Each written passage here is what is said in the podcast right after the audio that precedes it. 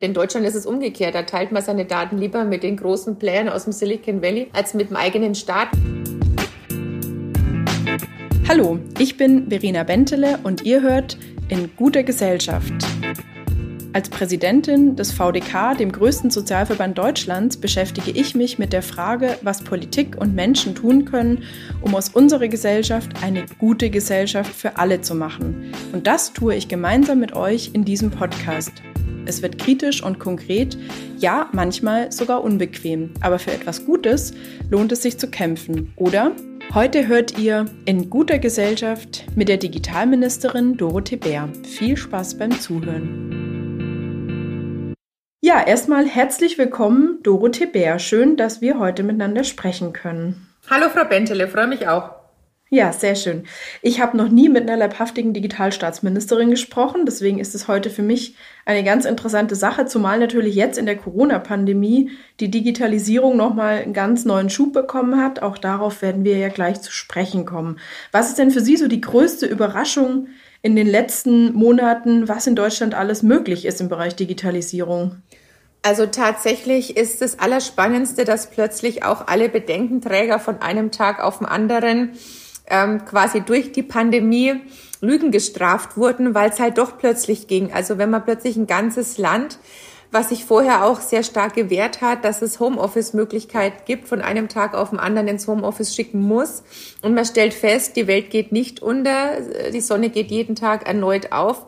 Ähm, und es ist auch möglich, plötzlich bei Sitzungen, wo es unabdingbar war, dass man die in Präsenz machen muss, dass es auch funktioniert, dass sie digital stattfinden oder mittlerweile ja auch aufgrund der Testmöglichkeiten trotzdem noch hybrid stattfinden können, dass wenn ähm, wir gerade sprechen, auch ähm, wenn ich das richtig gesehen habe, sind Sie gerade in München ähm, von von jemandem, der auch aus Bayern kommt, zu jemandem, der auch gerade in Bayern ist, dass jetzt auch in Bayern möglich ist, dass auch gerade junge Mütter die Möglichkeit haben, ähm, sich in den Gemeinderat wählen zu lassen, weil sie dann auch digital an Gemeinderatssitzungen teilnehmen können, hat man schon festgestellt, dass Dinge, die meines Erachtens auch ohne Krise hätten schon umgesetzt werden können, äh, jetzt plötzlich funktionieren. Schade, dass es halt immer eine Krise dafür braucht. Aber dann hat das eigentlich der Sache, für die Sie ja auch als Digitalstaatsministerin stehen, irgendwie auch ein bisschen Vorschub geleistet, dass wir alle auch im VDK zum Beispiel jetzt uns über Zoom und andere Videoplattformen treffen können und Sie das ja auch sogar im Bundestag inzwischen machen. Also ich würde sogar sagen, nicht ein bisschen, sondern wirklich massiv. Also es gibt ja das schöne fränkische Sprichwort, never waste a crisis. Und ähm, deswegen sage ich bei allem, dass wir uns Corona nicht gewünscht haben, bei allem Leid, was es über die Welt gebracht hat, muss man sagen, dass es für die Digitalisierung einen enormen Schub gegeben hat. Hm.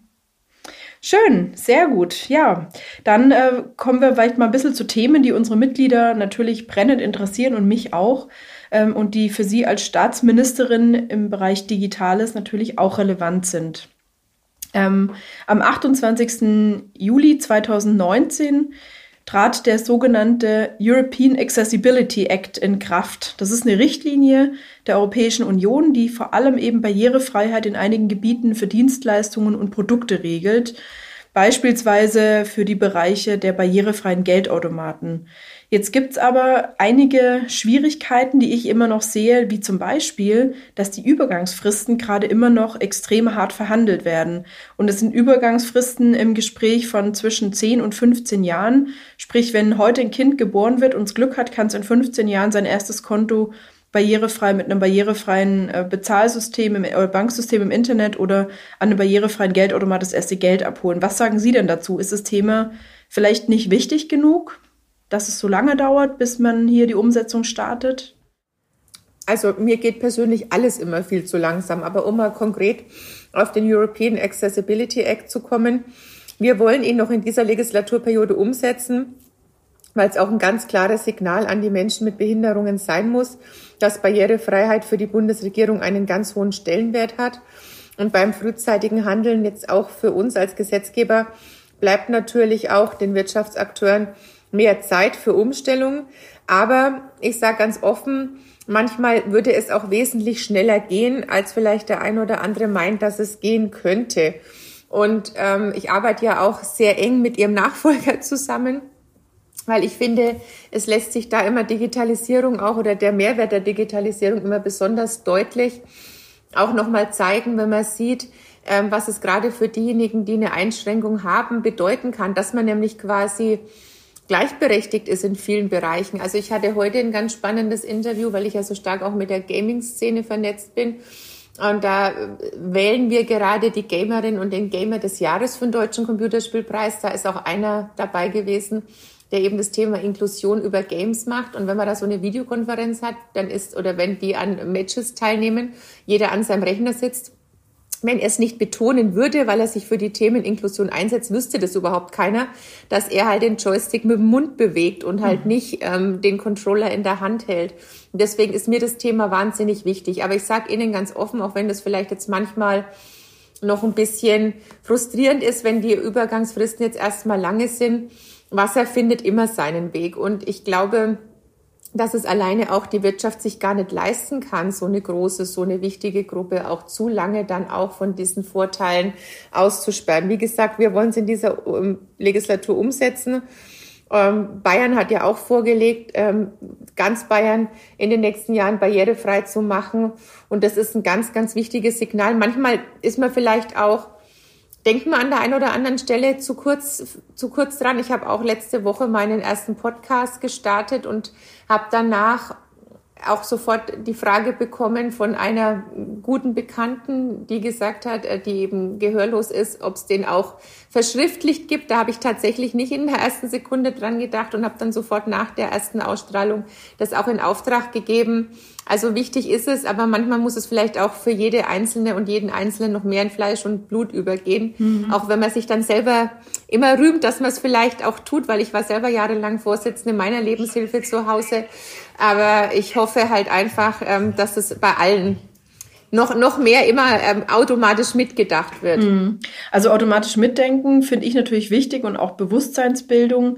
Nur ähm, kann ich aus meinem eigenen Leben natürlich viele Beispiele berichten. Äh, ich habe das jetzt 39 Jahre gemacht, das Bewusstsein von Leuten zu bilden. Und es ist immer noch äh, in vielen Punkten schwierig, dass ich zum Beispiel auf äh, Webseiten gehe und die eben nicht komplett bedienen kann, weil sie eben vielleicht ja Pop-up-Fenster einfach aufmachen oder weil Grafiken nicht beschriftet sind.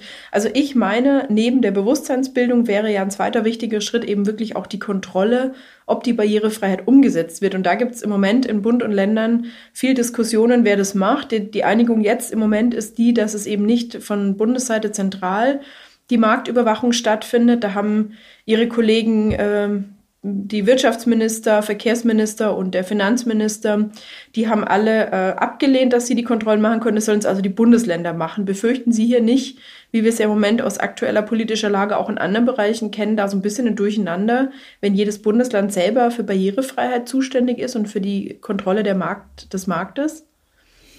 Es kann aber auch eine Chance sein, muss man natürlich sagen. Ne? Also ich glaube, es kann eine Chance sein dahingehend, also wenn ich mir jetzt eben wenn ich mir jetzt eben anschaue, dass auch manche Bundesländer dann sagen, sie wollen ganz bewusst und ganz gezielt da Vorreiter sein, dann kann es natürlich auch durch einen Wettbewerb unter den Bundesländern auch nochmal einen Vorteil bringen. Sie haben selber angesprochen, also ich kann nur sagen, dass eben die Kollegen im Kabinett sagen, dass sie für die Umsetzung des EAA im Medienstaatsvertrag nicht zuständig sind und deshalb eine verbindliche Einführung von Aktionsplänen nicht regeln können. Es, ob liegt ihrer Meinung nach den Ländern. Ähm, aber das BMAS, Sie haben es angesprochen, würde die Erarbeitung von Aktionsplänen begrüßen. Also vielleicht kann man ja wenigstens versuchen, so wie ich auch koordinierende Zuständigkeiten habe, dass man es zumindest so koordiniert, dass da auch kein Land aus der Verantwortung genommen wird. Ja, also das ist das Mindeste, genau. Ich glaube tatsächlich schon dran, dass so eine zentrale Überwachung gut gewesen wäre, aber ähm, der bayerische Blick ist natürlich beim Wettbewerb, kann ja Bayern auch gewinnen. Das ist äh, vielleicht ihr bayerischer Blick auch ein bisschen. Nein, aber das war natürlich nicht ganz ernst gemeint. Ähm, für mich ist tatsächlich äh, natürlich am Ende entscheidend und für die Mitglieder im VDK, was natürlich dabei rauskommt. Und ähm, da hoffen wir einfach mal auf auch ein konstruktives Einbringen der Digitalstaatsministerin. Ich Kommen die Frage ist halt auch, ob man dann tatsächlich ähm, bei solchen Sachen es schafft, überhaupt ans Grundgesetz nochmal ranzugehen. Also wenn man sich eben die Zuständigkeit für die Marktüberwachung auch im Rahmen des Barrierefreiheitsgesetzes anschaut, dann sind eben die Länder zuständig. Wenn man dann Artikel 83 Grundgesetz sich anschaut, und ich denke aber, wenn wir wie beim Produktsicherheitsgesetz mit der Bundesanstalt für Arbeitsschutz und Arbeitsmedizin dann auch eine zentrale Meldestelle haben um dann auch die verpflichtend vorgeschriebenen Meldungen im Falle der Nichtkonformität ähm, auch nochmal haben, dann kann das vielleicht dann auch effektiv mhm. nochmal gebündelt werden. Aber Sie haben recht, sowas muss natürlich auch permanent auch ähm, gemonitort werden, dass das auch tatsächlich eingehalten wird. Ja, genau. Und wir haben ja durchaus, also wir kennen in Deutschland ja durchaus auch bundesweite Überwachung durch die BaFin oder die Bundesnetzagentur. Aber lassen Sie uns noch zu einem anderen, für mich wirklich entscheidenden Thema kommen oder für uns alle, nämlich dem digitalen Gesundheitswesen, schrägstrich der Digitalisierung in unserem eben nicht so digitalen, sondern eher oft analogen Gesundheitswesen. Und zwar finde ich natürlich im Moment spannend, wie wir auch durch die Corona-Pandemie wieder darauf hingestoßen werden, geradezu nicht nur hingewiesen, was wir da auch in den letzten Jahren in Deutschland tatsächlich versäumt haben. Wir haben nicht die digitale Patientenakte, die elektronische Gesundheitskarte, also alle Systeme, die es vielleicht jetzt im Moment auch einfacher machen würden, das Impfen zu koordinieren und äh, Menschen eben mit der nötigen Schutzausrüstung zu versorgen, fehlen bei uns. Wo sehen Sie die Haupt Bremswirkungen in Deutschland, dass wir bis heute wirklich im Gesundheitsbereich extrem analog unterwegs sind? Also zunächst mal freue ich mich, dass ich die entscheidenden Punkte dazu tatsächlich in den Koalitionsvertrag selber reingeschrieben habe. Zum, gegen den Widerstand auch einiger Gesundheitspolitiker während der Koalitionsverhandlungen, weil ich genau den Punkt digitaler Impfpass digitales Zahnbonusheft, digitales U-Heft bei Kindern, digitaler Mutterpass. Der steht nämlich im Digitalteil weil das mit einigen Gesundheitspolitikern nicht zu machen war. Und deswegen hätte man diesen digitalen Impfpass auch schon mal längst angehen können, auch vor der Krise, sei es drum. Ähm, das liegt natürlich auch daran, dass bei uns so eine grundsätzliche Skepsis ist, Daten mit dem Staat zu teilen. Also wir sehen das in Studien, dass zum Beispiel unser Nachbarland Dänemark ähm, in der Bevölkerung, da genießt der Staat ein wahnsinnig hohes Vertrauen. Die Bürgerinnen und Bürger sagen, natürlich vertraue ich meine Daten lieber dem Staat Dänemark an als jetzt den Gaffers dieser Welt. In Deutschland ist es umgekehrt. Da teilt man seine Daten lieber mit den großen Playern aus dem Silicon Valley als mit dem eigenen Staat, was natürlich in einem Teil unseres Landes auch historisch sicherlich verständlich ist, dass so eine Denke herrscht.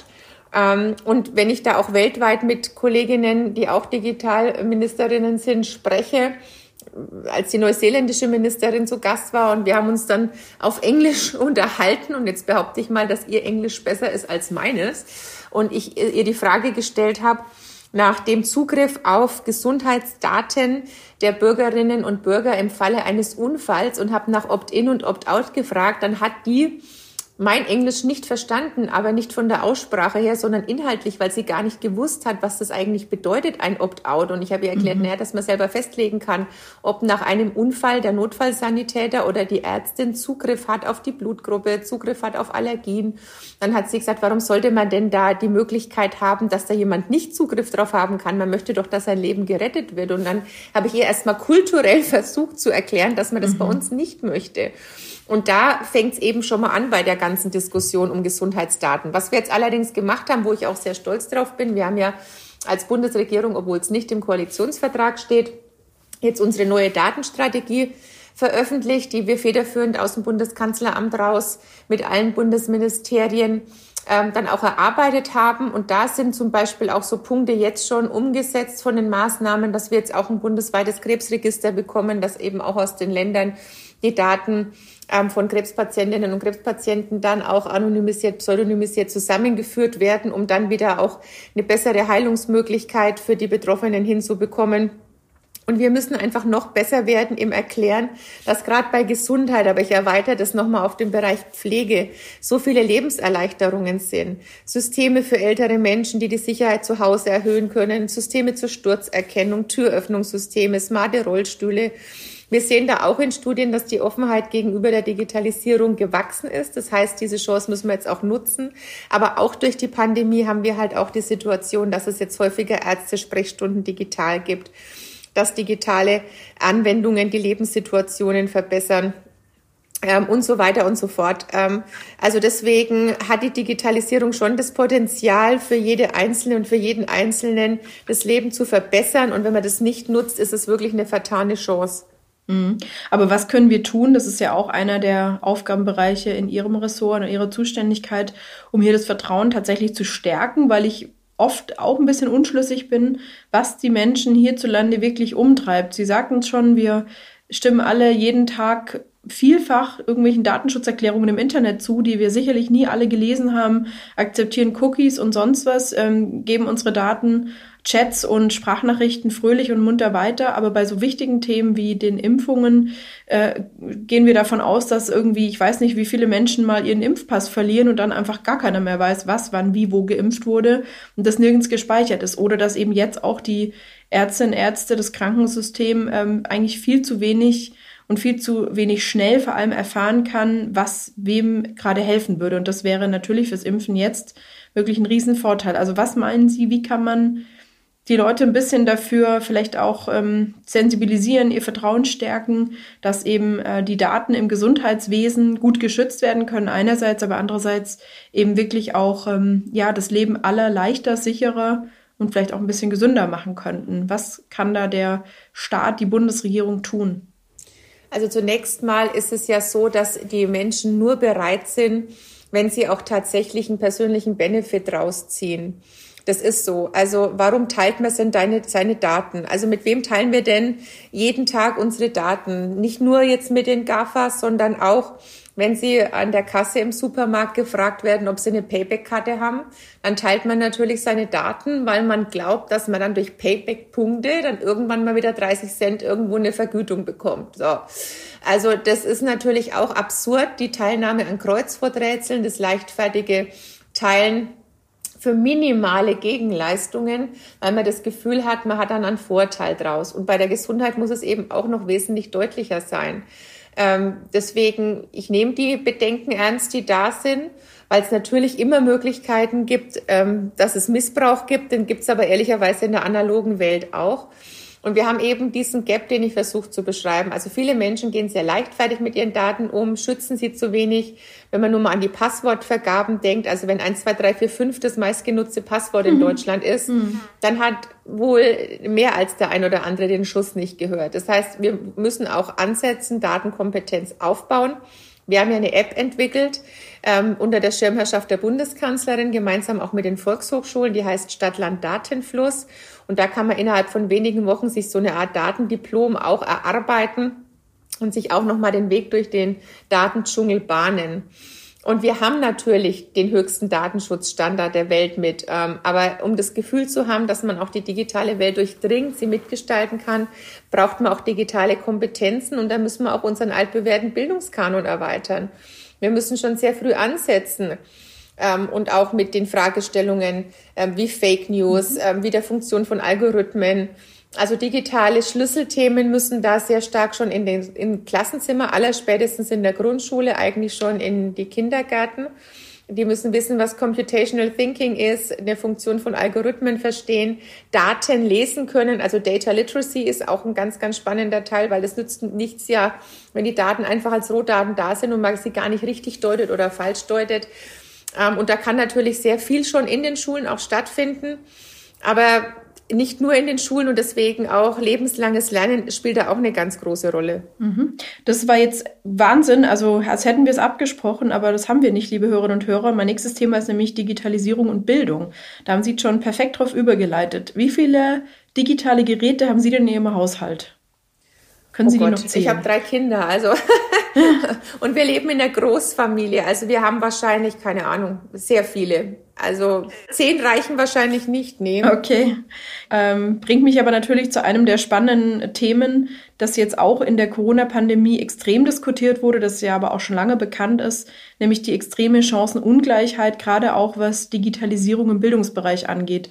Die einen Kinder sind technisch super ausgestattet, kriegen Unterstützung, die Eltern können das auch leisten finanziell, äh, materiell können auch da Kompetenzen noch vermitteln, die anderen eben nicht. Was wäre da für Sie das Allerwichtigste, um hier mehr Chancengleichheit zu verschaffen und auch mehr Kompetenz an die Kinder und Jugendlichen zu vermitteln im Bereich Umgang mit Technik und Digitalisierung? Also für mich gehört tatsächlich der Bereich digitale Bildung zu meinen Top-Themen. Ich habe mich da auch nie beirren lassen, weil man natürlich immer gesagt bekommt, misch dich nicht ein Bundespolitikerin darf sich nicht mit den Themen beschäftigen. Ich mache das seit Jahren, schon lange vor Corona. Ähm, und wir haben es ja im letzten Jahr auch durch die Pandemie nochmal geschafft, die Beschlüsse der letzten Wochen auch nochmal zu toppen im positiven Sinn. Das heißt, der Digitalpakt Schule wurde aufgestockt nochmal auf 6,5 Milliarden Euro. Das heißt, wir hatten auch nochmal Aufstockungen für Sofortausstattungsprogramme für digitale Endgeräte, ganz besonders für bedürftige Schülerinnen und Schüler. Leihgeräte, die zur Verfügung gestellt werden, aber auch nochmal Endgeräte für Lehrerinnen und Lehrer, weil Sie völlig recht haben, das darf natürlich nicht am Geldbeutel der Eltern scheitern. Und genauso wie wir Lehr- und Lernmittelfreiheit haben in Deutschland, es werden die Schulbücher kostenlos zur Verfügung gestellt, gilt das Ganze natürlich auch für die digitalen Endgeräte. Und ich habe auch einen sehr breit gefächerten Wahlkreis ähm, auch mit Klassen mit ähm, auch herausfordernden sozialen Hintergrund und auch Klassen mit sehr starkem Migrationshintergrund. Und da konnten eigentlich auch in Absprache mit den Sachaufwandsträgern überall Lösungen gefunden werden, so dass ich persönlich jetzt in meinem Wahlkreis keinen Fall an mich herangetragen bekommen habe, dass irgendwo eine Schülerin oder ein Schüler auf so ein digitales Endgerät verzichten muss. Natürlich aber das hat auch mit Digitalisierung nichts zu tun. Gibt es natürlich Ungleichheiten, wenn in den Elternhäusern einigen Eltern die Bildung halt wichtig ist und sie zusätzlich zur Schule zu Hause auch noch mal ganz andere Möglichkeiten schaffen. Das habe ich immer. Deswegen ist eben die Schule so wichtig, dass da eine Chancengerechtigkeit eben auch herrscht. Und gleichzeitig reichen aber die Schulen auch nicht. Also ich habe vor ein paar Jahren auch auf Bitten der Kanzlerin mich mit drum gekümmert, dass wir ein sogenanntes TUMO-Zentrum nach Deutschland bekommen. Das ist auch so ein Digitalzentrum, wo wir jetzt das erste in Berlin geschaffen haben. Das wurde letzten Dezember jetzt leider während Corona eingeweiht. Ähm, wo es darum geht, dass Schülerinnen und Schüler aus allen sozialen Schichten am Nachmittag nochmal kostenlos digitale Bildung bekommen. Und zwar auch ähm, in allen Bereichen. Es ist auch mit Filmen, mit Fotografie, ähm, mit Ze digitalem Zeichnen, mit Programmieren, mit Robotik und so weiter. Ähm, für Mädchen und für Jungs gleichermaßen, wie gesagt, aus allen Schichten. Und da ist mein Ziel. In meiner eigenen Partei habe ich es schon durchbekommen, aber wünschenswert wäre es natürlich auch, wenn wir das dann flächendeckend umsetzen können, in jedem Landkreis, in jeder kreisfreien Stadt, das auch für alle Schülerinnen und Schüler nochmal zusätzlich zu den Schulen zu ermöglichen, damit es eben nicht aufs Elternhaus alleine ankommt. Mhm. Ja, also ich meine, da ist natürlich jetzt in der Corona-Pandemie schon was passiert, aber im EU-Durchschnitt liegen wir in Deutschland da doch deutlich im, äh, also nicht im Mittelfeld, haben wir nicht so einen guten Status und vor allem an den Grundschulen sieht es natürlich äh, bei uns schon relativ düster aus, auch mit der Digitalkompetenz äh, der Schülerinnen und Schüler, aber interessanterweise auch der Lehrerinnen und Lehrer. Und das ist natürlich tatsächlich, finde ich, eine interessante Geschichte, dass da eigentlich Corona vielleicht auch nochmal so ein bisschen der Weckruf war. Digitalkompetenz ist natürlich bei uns im VDK auch ein Riesenthema. Wir vertreten ja sehr unterschiedliche Menschen, auch alte Menschen, Menschen mit Behinderungen, aber auch immer mehr natürlich Kinder und Jugendliche. Und ähm, da finde ich ganz spannend, dass der nationale Bildungsbericht bestätigt, dass ein beträchtlicher Teil der Bevölkerung, und zwar alt und jung, wirklich nur rudimentäre Digitalkompetenzen hat. Was ist da für Sie das Allerwichtigste, um wirklich flächendeckend auch bei Erwachsenen, auch bei älteren Menschen und Kindern und Jugendlichen Digitalisierung nicht so als Nebenbei-Projekt, sondern wirklich auch mit ähm, ja, fundierten Kompetenzen voranzutreiben? Die Kanzlerin hat ja jetzt quasi die Initiative Digitale Bildung auch begonnen. Ich habe Ihnen ja schon von der App erzählt, eben Stadtland mhm. Datenfluss, das ist ein Bereich, aber ähm, völlig richtig, es beginnt eben in den Kindergärten, in den Schulen und zieht sich durch alle Altersstrukturen durch. Ich glaube, der Haupt, das Hauptproblem der letzten Jahre war, dass so das Thema lebenslanges Lernen immer so eine hohle Phrase war, aber selten mit Leben gefüllt wurde. Und deswegen auch diese Fortbildungen, diese Weiterbildungen, die wir übrigens jetzt auch mal an die eigene Nase gerichtet stark auch in unseren Verwaltungen durchführen. Es ist ja nicht so, dass es nur in der Wirtschaft ist oder jetzt in einem Verband wie bei Ihnen, sondern natürlich auch in der Bundesverwaltung oder in den Landesverwaltungen gilt genau das Gleiche, dass wir da auch unsere Mitarbeiterinnen und Mitarbeiter ständig auf der Höhe der Zeit halten müssen. Und da ist es eben wichtig, dass die Nutzung von digitalen Medien sehr stark erprobt wird. Ich bin auch Schirmherrin für einige Initiativen, für die sogenannten Silver Server, äh, die dann auch nochmal gerade Seniorinnen und Senioren nochmal deutlicher dieses Internet und diese, diese Technik erklären. Also da gibt's ganz großartige Initiativen, die manchmal vielleicht auch nur eine größere Sichtbarkeit brauchen. Da gibt's Peer-to-Peer-Netzwerke, auch in allen Altersstufen oder eben auch Jüngere, die sich mit Älteren ähm, zusammenstecken.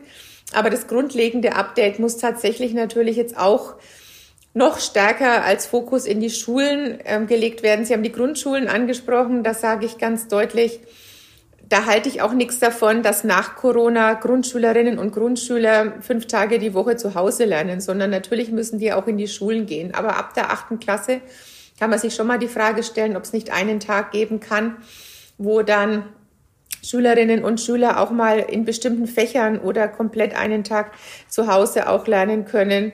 Ähm, und äh, wie gesagt, an ausgewählten Wochentagen vielleicht, das ist das richtige Alter, dann auch so Kollaborations- oder Organisationstools zu erlernen. Dann Lernplattformen ermöglichen dann nochmal Bildungsinhalte und ein Bildungstempo an die individuellen Bedürfnisse anzupassen. Mhm. Ähm, und gerade auf dem Land ist es natürlich so, dass man da auch Schülerinnen und Schülern auch noch mal lange Schulwege ersparen kann. Man kann gleichzeitig Verkehr und Klima entlasten. Also man hat auch noch positive Nebeneffekte.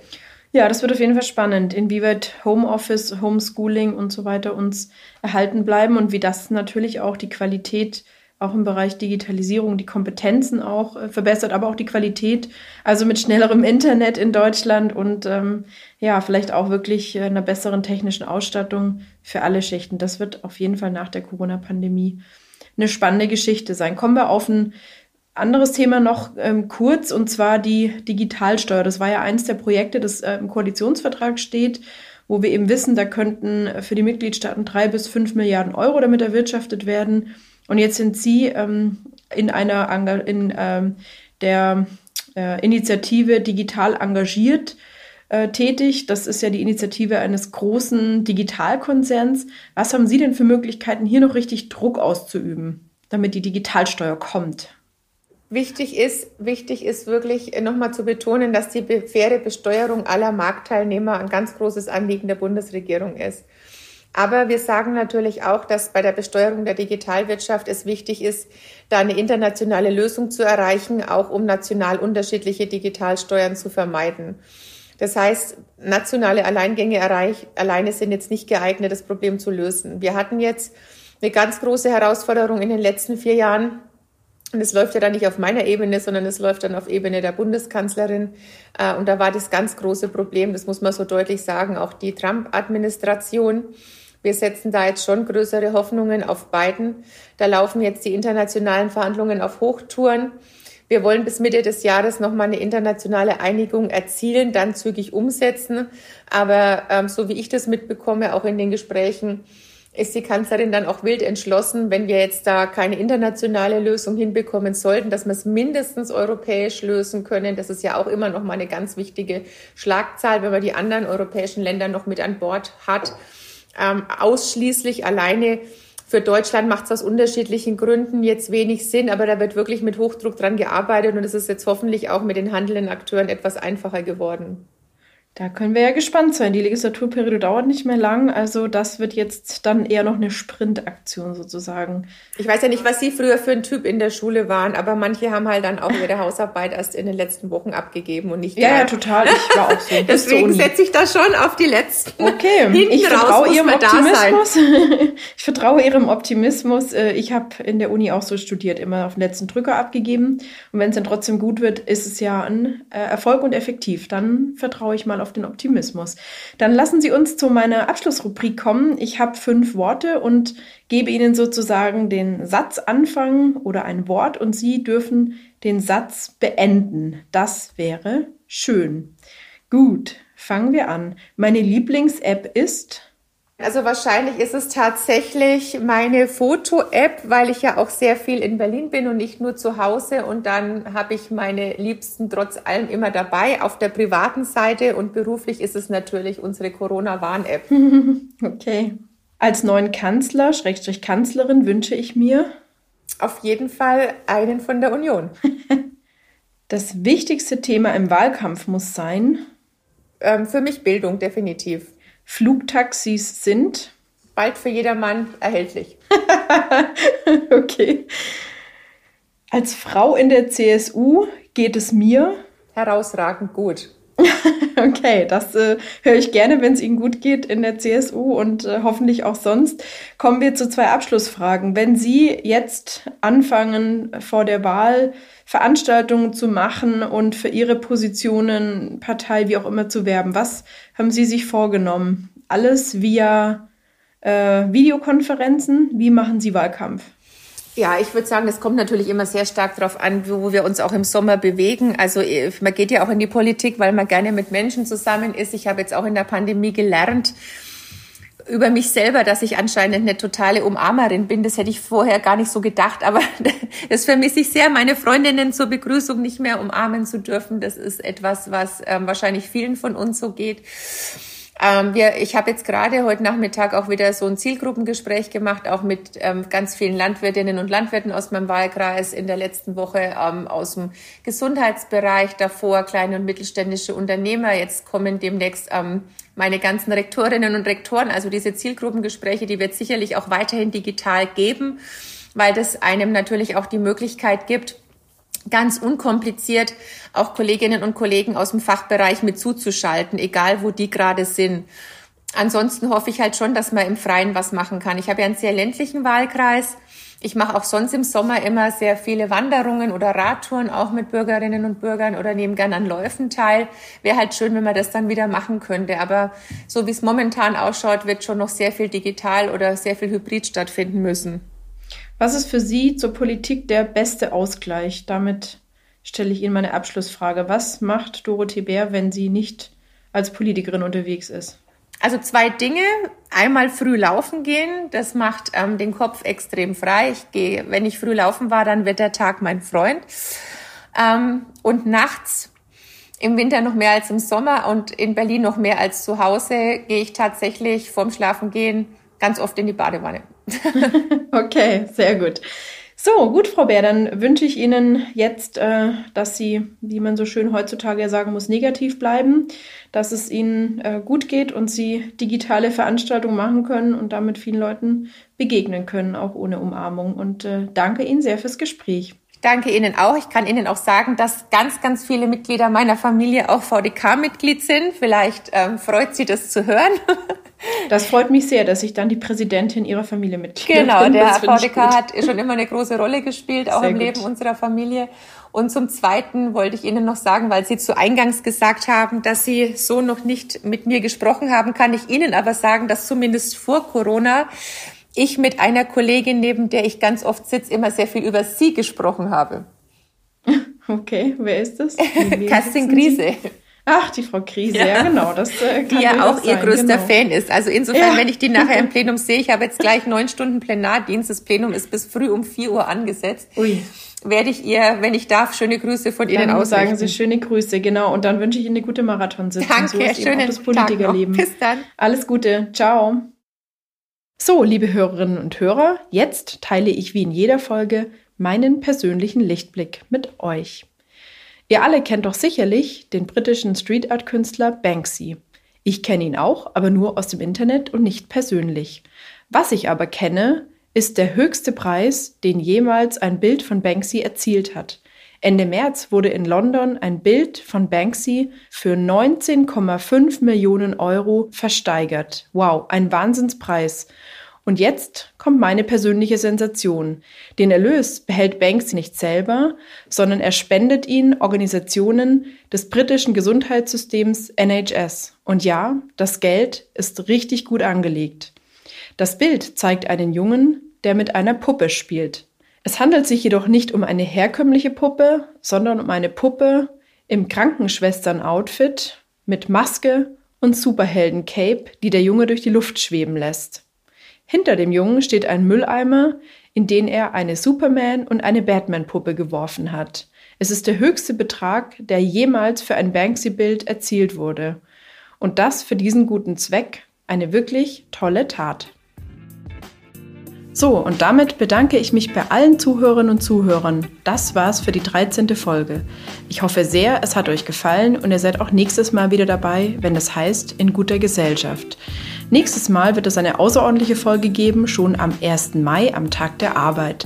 Dann werde ich mich mit meinen beiden Co-Autoren Philipp Stilo und Dr. Ines Verspohl über unser neues Buch Wir denken neu, damit sich Deutschland nicht weiter spaltet, unterhalten.